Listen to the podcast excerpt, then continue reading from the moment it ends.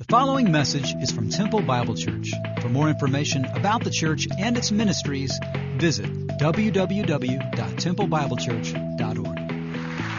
Our, our, homes have become lighthouses throughout the year. You've opened up your homes, we've gone to parks, and literally hundreds and hundreds of kids were impacted this week with the gospel. Amen.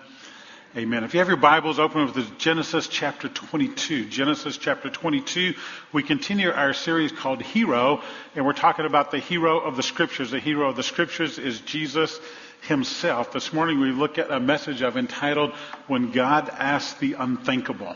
When God Asks the Unthinkable. Genesis 22, beginning in verse 1. It came about after these things that God tested Abraham and said to him, Abraham, and he said, Here I am. And he said, Take now your son your only son whom you love, Isaac, and go to the land of Moriah and offer him there as a burnt offering on one of the mountains of which I will tell you. Wow. Go and offer your son as a burnt offering.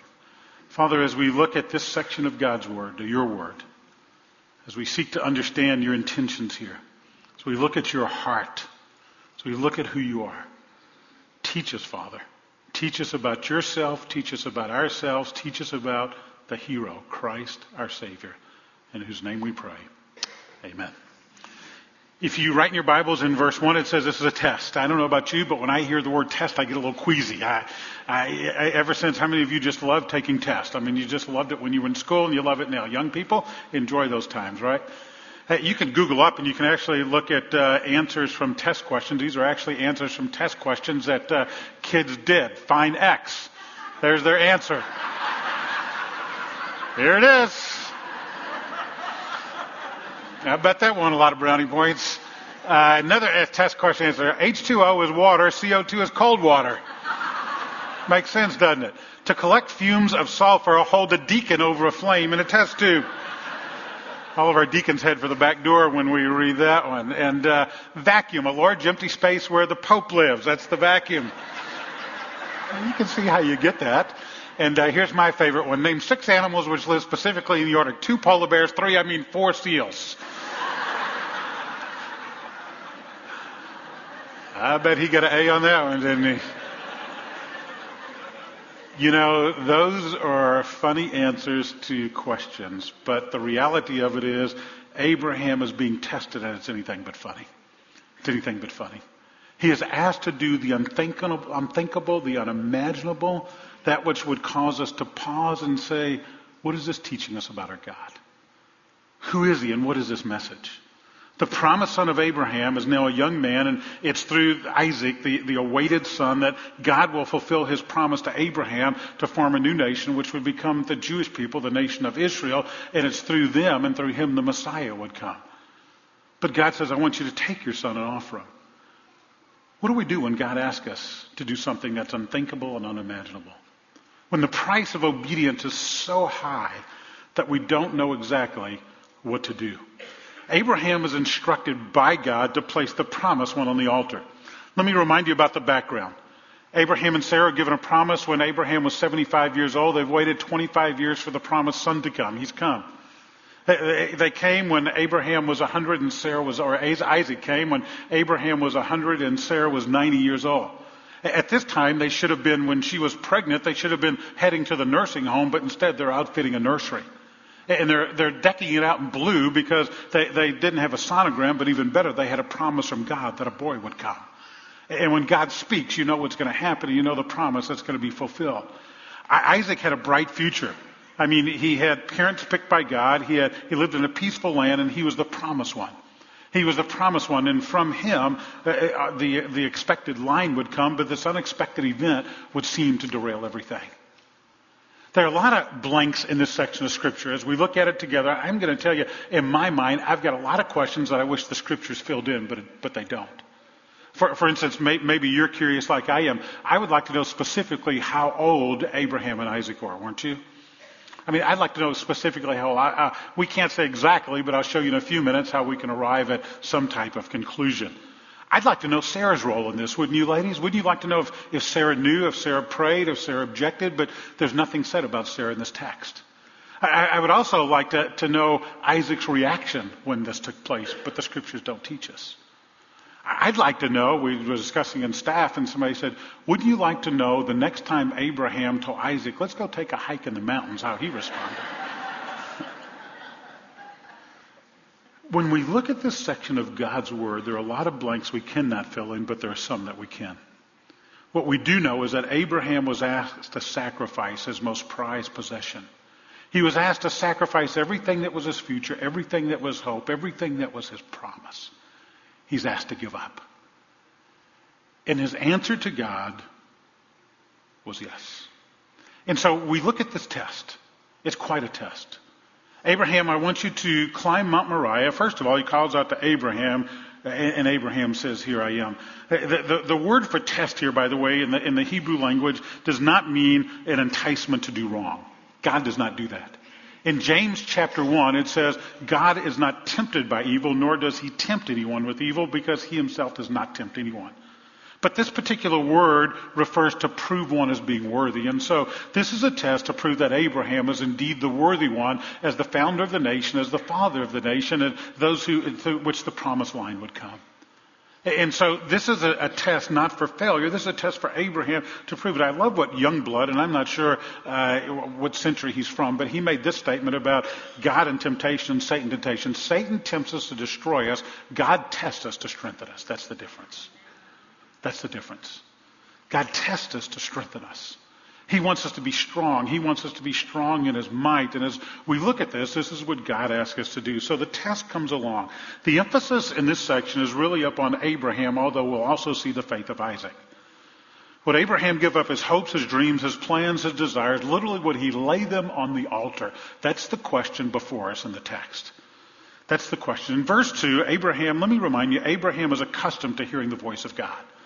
God has spoken to Abraham multiple times. He's followed after him, and he's accustomed to hearing the voice of God. He's been following God for many, many years. And God has been directing him, speaking to him. His faith had wavered in the past. If you remember, God had told him to go, and when he went, he took Sarah with him, and Sarah's this beautiful woman, even in her old age. She's absolutely beautiful woman. And there are a couple of times when Abraham says, if they approach us and ask who you are, tell them you're my sister. And his faith had been weakened, but now his faith is strong. And in the midst of his strong faith, what we see here is a non-wavering faith. We see that his faith has grown. There's no indication that his faith wavered before him. This whole scenario seems bizarre and horrific in some ways. Why would God ask such a thing? Let me remind you of this. God never asked us to do what he would not do. And God willingly, God willingly would sacrifice his son on our behalf. And so with that as the context, let's look at the story and see what happens and see how Abraham responds to this particular test. Abraham's response is faithful obedience to God's instruction. It's faithful obedience to God's instruction. If you look at the text, it says in, in verse 2, after receiving the command to take his son as only son offering, Abraham waited until when? He rose the next morning and he did what God instructed. He listened to the voice of God and he followed God. He has prompt obedience to what God asked him to do. He, he, he has prompt obedience, and what we see here is his willingness to follow after God. I don't know about you, but sometimes when it comes to obeying God's voice, when, when, when, God speaks to us through His Spirit, when God speaks to us through His Word, when God instructs us to do something, sometimes my obedience is not prompt. Sometimes I, I want to, instead of a red light or a green light, I want the caution light. You know I'm talking about? The wait. I, I, I want to wait and say, God, are you sure? God, uh, is that really what I heard? God, is that really where I am? Is that really what's happening? I'm kind of like the kid who's playing Little League Baseball. There's a story of a kid playing Little League, Little League Baseball. He comes to the plate, and there are a couple of guys on, and the coach gives him the bunt sign. You know what that means? He's supposed to square around and bunt. So the kid sees the coach give the bunt sign, but instead of bunting, he swings away, and he misses. And so the coach comes to him and says, Son, did, did you not see me give you the bunt sign? And he said, Yes, sir, I saw you give it, but I didn't think you really meant it. you ever feel that way with God? I mean, He convicts you to get your marriage together. He convicts you to reconcile a broken relationship. He convicts you to become generous with all He's given you. He convicts you to be part of a Bible study, become a man or woman of prayer. He convicts you to get rid of that sinful habit. He convicts you about your anger, your lack of faith, your, your addiction to something. And unlike Abraham, we're hesitant. Unlike Abraham, we're not prompt in our obedience. I remind you what the scriptures say in John chapter 14 verse 21. He who has my commandments and keeps them, he it is who loves me. And as our faith wavers, our faith struggles, as, as, as I have at times in the midst of all that I'm dealing with, as, as I find that, that I have feet of clay, and I'm so grateful for those of you who are holding up our arms at this time. We recognize sometimes our obedience is not prompt we recognize sometimes our obedience is not complete, and, and unlike Abraham, we struggle there. But Abraham's response is one of faithful obedience. It says that he took two men, and he took Isaac, and he split wood, and he took the wood. Third day, raised his eyes, saw the place at a distance. But look at verse 5. Abraham said, Stay here with the donkey, talking to the young men. I and the lad will go yonder. We will worship, and we will return. If you write in your Bibles, underline that. We will worship, and we will return. He says, no matter what happens, I know God's promise will be fulfilled. And the promise is Isaac is the promised one. No matter what happens, God will keep his word and Isaac will be back with me. He turns to his servants and says, don't give up. God is not through. Whatever happens here, God is going to bring both myself and Isaac back. He believed that God would keep his promise that through Isaac the line would happen. Now, there are a lot of blanks here, aren't there? Don't you wonder, man, that is a strong faith, isn't it? It's a faith saying, no, no matter what happens, God is going to take care of this. Well, the author of Hebrews fills in some blanks for us. Under the inspiration of the Holy Spirit, the book of Hebrews is written by an author that we're not sure, an unknown author, but it's part of our canon. We know it's inspired by the Spirit of God. It's His inerrant word. As we look at that word, what we recognize is God speaks to the author of Hebrews to fill in some of the blanks that we don't have here. And so we go to Hebrews 11. When you hear Hebrews 11, what's the first word that comes to your mind? Hebrews 11. What is it? Faith. It's God's hall of faith. And in Hebrews 11, what we find in verses uh, 17 through 19 is a commentary on this section of Abraham's life. It says, by faith, when God tested Abraham, there's our word test, offered Isaac as a sacrifice. He who had embraced the promises was about to sacrifice his one and only son. Even though God had said to him, it's through Isaac your offspring will be reckoned. Now look at this last section. Abraham reasoned that God could even raise the dead. What's that? Abraham was so sure the promises of God that through Isaac the promised one would happen that he even believed in something he had never seen before. He believed that God could even bring him back from the dead. And so, in a manner of speaking, he did receive Isaac back from the dead. The New American Standard he brought Isaac as a type, a, representation of who? Isaac's a representation of who Christ was. Wow.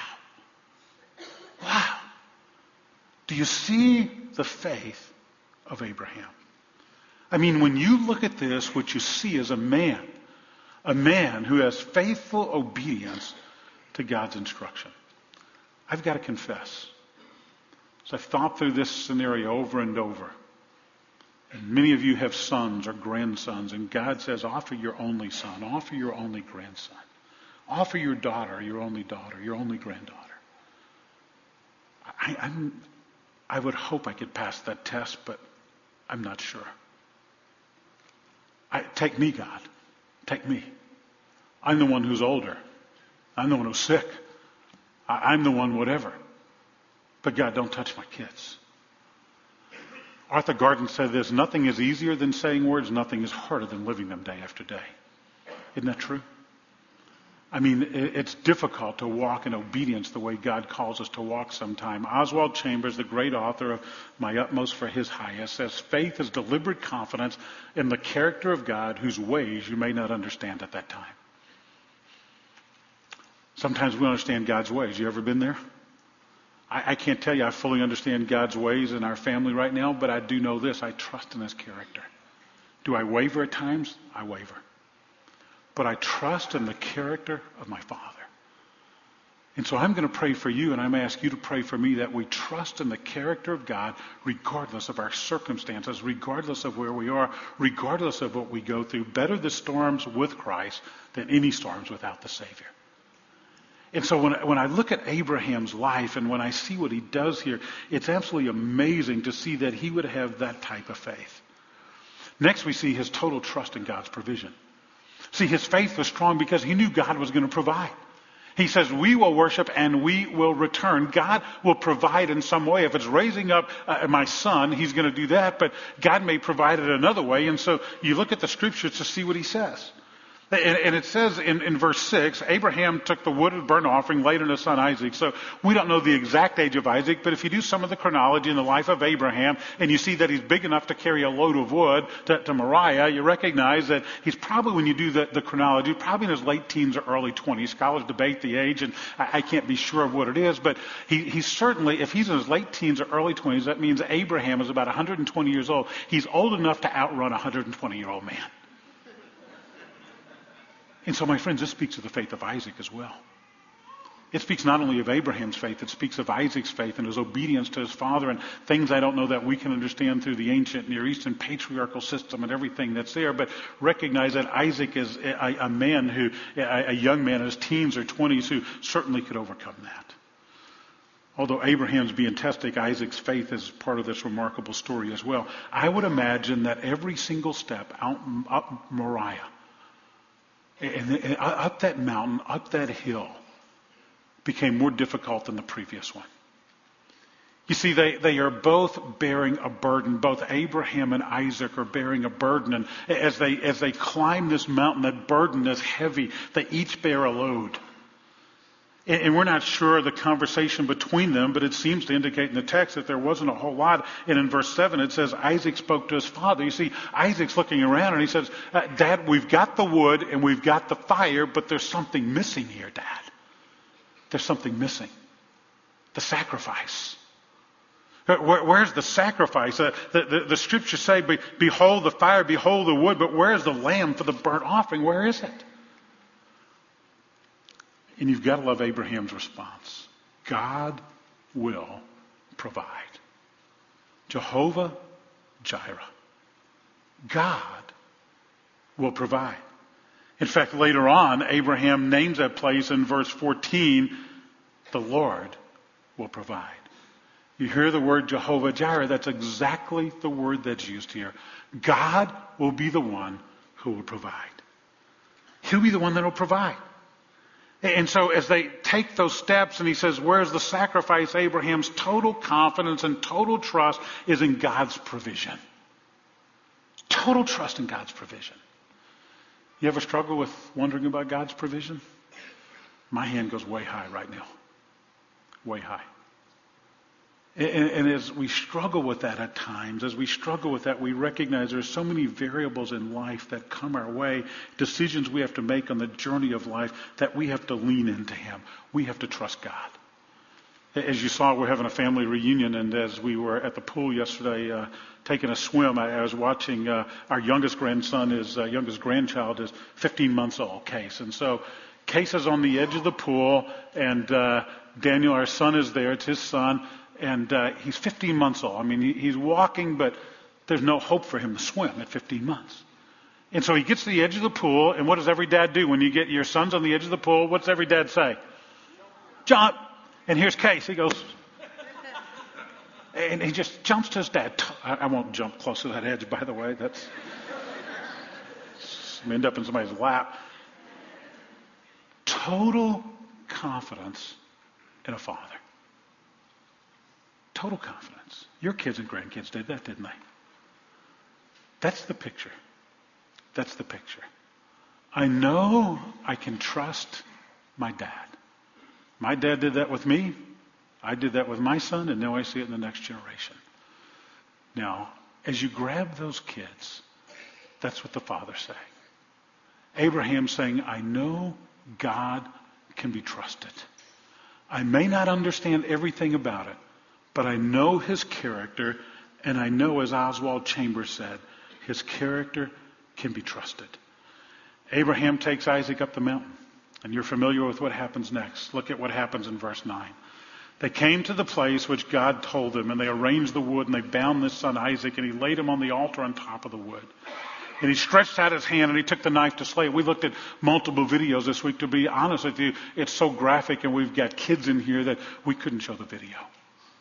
You can imagine the whole scenario in your hand, and I'm not going to play it out or give you demonstrations, but you know what takes place there. But at that moment, the angel of the Lord speaks up and says, Abraham, Abraham. And he says, Here I am. He says, Don't stretch out your hand. Verse 12. I know now that you fear God since you've not withheld your only son, your son from me, your only son. Says, Abraham, you have passed the test. Abraham, you are proven. Abraham, your faith is enough. Abraham, you are the father of the nations. Abraham, everything is, everything is on the altar before me. Abraham trusted Jehovah so much that he would place his hopes, his dreams, his future, his son on the altar. Sacrificed it all. God asks us to do the same thing. He doesn't ask us to go and kill our children. Don't mishear me. Don't mishear me. But he does ask us to give up everything, including ourselves Romans 12, 1 and 2. Therefore, I urge you, brethren, by the mercies of God, to present what? Your bodies, yourself, as a living and holy sacrifice. Today, give yourself to the Savior. Acceptable to God. That's your spiritual service. True worship is when each day we say, God, I'm yours. God, I'm yours. God, I'm yours. To use this day as you would, as you will. Take my hopes, my dreams, everything, and I lay them on the altar before you. They're yours, God. They're yours. Everything I am, everything I have, everything I long for, everything in life is yours. And he says, when you do that, you're not conformed to this world, but transformed by renewing of your mind, so you may prove what the will of God is, that which is good and acceptable and perfect. God says, Abraham, you've done it. Hey, you've done it. Before we go to the reward, though, look at verse 13. Abraham raised up his eyes, and behold, there was a ram caught in the thicket by his horns. And Abraham went and he took the ram and he offered him for a burnt offering in the place of his son. In the place of, it's a technical word, it's a soteriological word, it's a, a word related to salvation. It's referring to the substitutionary atonement. The ram died in the place of the son. Here's the amazing thing. What the ram did for Isaac, Jesus does for us. He takes our guilt, He takes our sin upon Himself, He takes the punishment for our sins in order that we may be expiated, that is, our guilt might be removed before Him, and He bears it at Calvary. It's an amazing, amazing story couple of things about this. He says God will provide. He says, Abraham, you've passed the test. Verse 17, indeed, I will greatly multiply you. Your seed will be as great as the stars in heaven. And he reiterates to him the Abrahamic covenant. There are a couple of things about this passage. First of all, this is unique. Abraham was the father of God's chosen people. God does not ask us to kill our children, but in the midst of this, he's saying, Abraham, I'm here to test you, to prove you're worthy to be the father of my people, the father of nations. And Abraham passed that test. He fears God above everything else. Second thing, remember, Abraham came out of a pagan nation. Abraham's background, that was his root, those were his roots. And he was surrounded by pagan nations, some of which were involved in child sacrifice. When the nation of Israel would go into the promised land, remember, as they're reading the Pentateuch, as they're reading these first five books of the Bible, they would be surrounded by pagan people, some who would offer child sacrifices. And they could, Abraham would now see that he has a God who is unlike the pagan gods of that age in his day, but he had a God who would provide a sacrifice, who would ultimately become the sacrifice.